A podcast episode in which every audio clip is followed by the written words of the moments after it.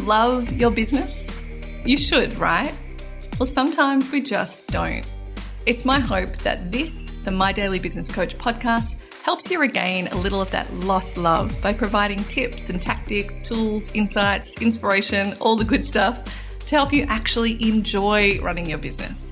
In addition to actionable tips and tactics that you'll be able to execute immediately, you'll also hear from creative small business owners around the world who've been able to sidestep the hustle and build a business that merges their passion with their purpose and provides a profit. I'm your host, Fiona Killackey, founder of My Daily Business Coach. Let's get going. Hello, and welcome to episode 243 of the My Daily Business Coach podcast. Today, you're listening to a quick tip episode, and if you're listening in real time, it is Tuesday, the 4th of October, 2022. And I want to give a massive shout out to someone very close to me who is celebrating his birthday today, and that is my beautiful husband, Jerome Ribeiro. And today's quick tip actually comes from my beautiful husband. And so, yeah, I just wanted to say happy birthday, Jerome, and we love you so much. So, before I get stuck into that great tip that my husband has shared with me and I will share with you, I wanted to, of course, acknowledge that traditional owners and custodians on the beautiful land on which I record this podcast and where I live with my beautiful husband and my lovely kids. And that is the Wurundjeri and Wurrung people of the Kulin Nation. And I pay my respects to their elders, past, present, and emerging, and acknowledge that sovereignty has never been ceded. All right, let's get into today's quick tip episode.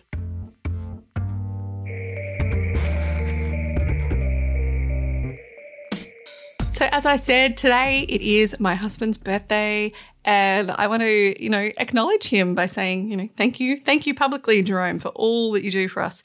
But also, I wanted to share a tip from him because I think it is something that is so important wherever you are in your business journey. And so, what is the tip? Well, is it a tip, tool, or tactic? I would say it's a tip. It's definitely a tip. So, for context, my husband surfs. He has been surfing for a long time. I think he used to like skip out on high school and go surfing down Phillip Island. If you're familiar with Melbourne and Victoria, Phillip Island has beautiful surf beaches, and both Jerome and myself grew up holidaying at Phillip Island every single year. He actually used to tent in the back of the caravan park where we had a caravan. So we actually, our caravan was in the the end of the kind of line of caravans and he and all the tents were next to our caravan. So it's very likely that we actually were there at the same time as teenagers and in our early 20s and didn't even know it. So, anyway, suffice to say, my husband is a keen surfer. He is also a keen skateboarder and he's been doing that for, gosh, decades. And so, one of the things that he has got into in the last couple of years is surfing at night. So he surfs at Urban Surf, which is in Melbourne. It's kind of like a man made sort of surf area. Urban Surf, if anyone's listening, we are more than happy to do sponsorship here.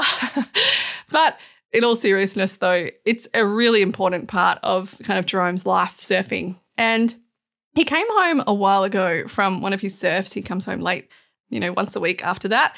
And he said to me, You know, you've really got to ride your own wave. And it sounds so simple, but you know, in the surf, I'm not a surfer. I have tried surfing and I can stand up, but that's kind of as far as I can get. But, you know, there's a whole surf community. And because my husband has been surfing for so long, whenever he goes down to the island, he often bumps into people that he knows and they have chats. And, but there's a whole surf etiquette of which I'm not going to say that I'm an expert in, but you know, you can sit there and you can watch other people riding, but that's actually going to mean that you are going to miss your wave. And so Jerome and I had this whole conversation about you've just got to ride your own wave. And I said, my God, that is so, that is such a good analogy for life in general, but it is also such a good mantra for business. Ride your own wave.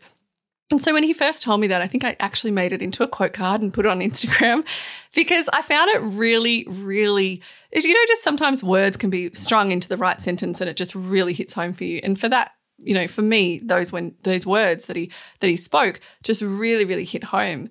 Because in the same way that, like I just said, if you're a surfer and you're out there to catch a great wave yourself and to have that experience yourself, there's no point sitting around on your board or paddling on your board, or I'm not sure of the right terminology, But there's no point sitting there and just watching everybody else get wave after wave and then being annoyed that they got the waves when you weren't even trying because you weren't focusing on what you need to do. You were focusing more on what they were doing. You need to ride your own wave.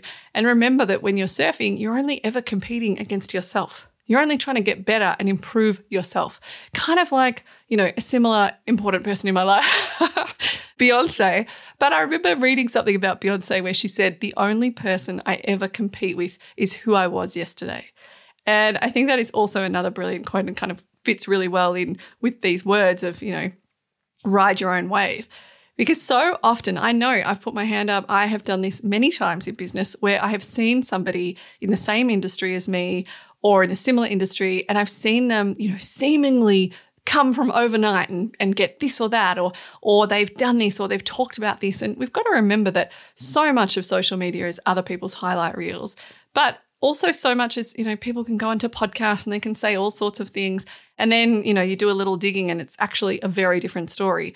And I think for a little while in when I first started this business, I kind of got a bit obsessed is too hard of a word, but I kind of got really into checking a particular, you know, one or two people's Instagrams and checking what they were doing and comparing myself constantly and seeing how many followers did they have and how many followers did I have. And I was so caught up in these stupid vanity metrics. And this is when probably the first year that I was in business, so six years ago.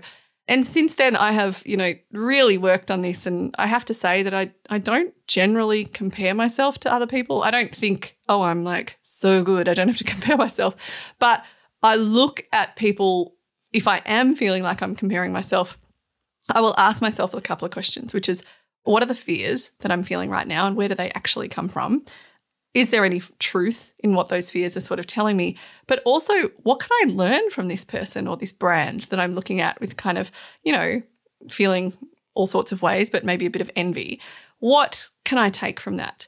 And also, why am I doing this? Like, is it I'm bored? Is it I'm worried about something in my own business? You know, is it I'd like to do something that they're doing, but I haven't got started on it and I'm procrastinating? You know, there's all these kind of questions, but I think it really comes back to realizing that, you know, comparing ourselves is kind of natural, but to take ourselves out of that, I'm going to just sit here on my surfboard, hello, like business board, whatever you want to call it, and just look at what everyone else is doing, or I'm going to get into that water, get into the playing space, get into the arena, as Brene Brown says, and I'm actually going to try and do stuff for myself. And I'm actually going to try and catch a really great wave myself and focus on my own journey. So, really coming back to what Jerome said, ride your own wave.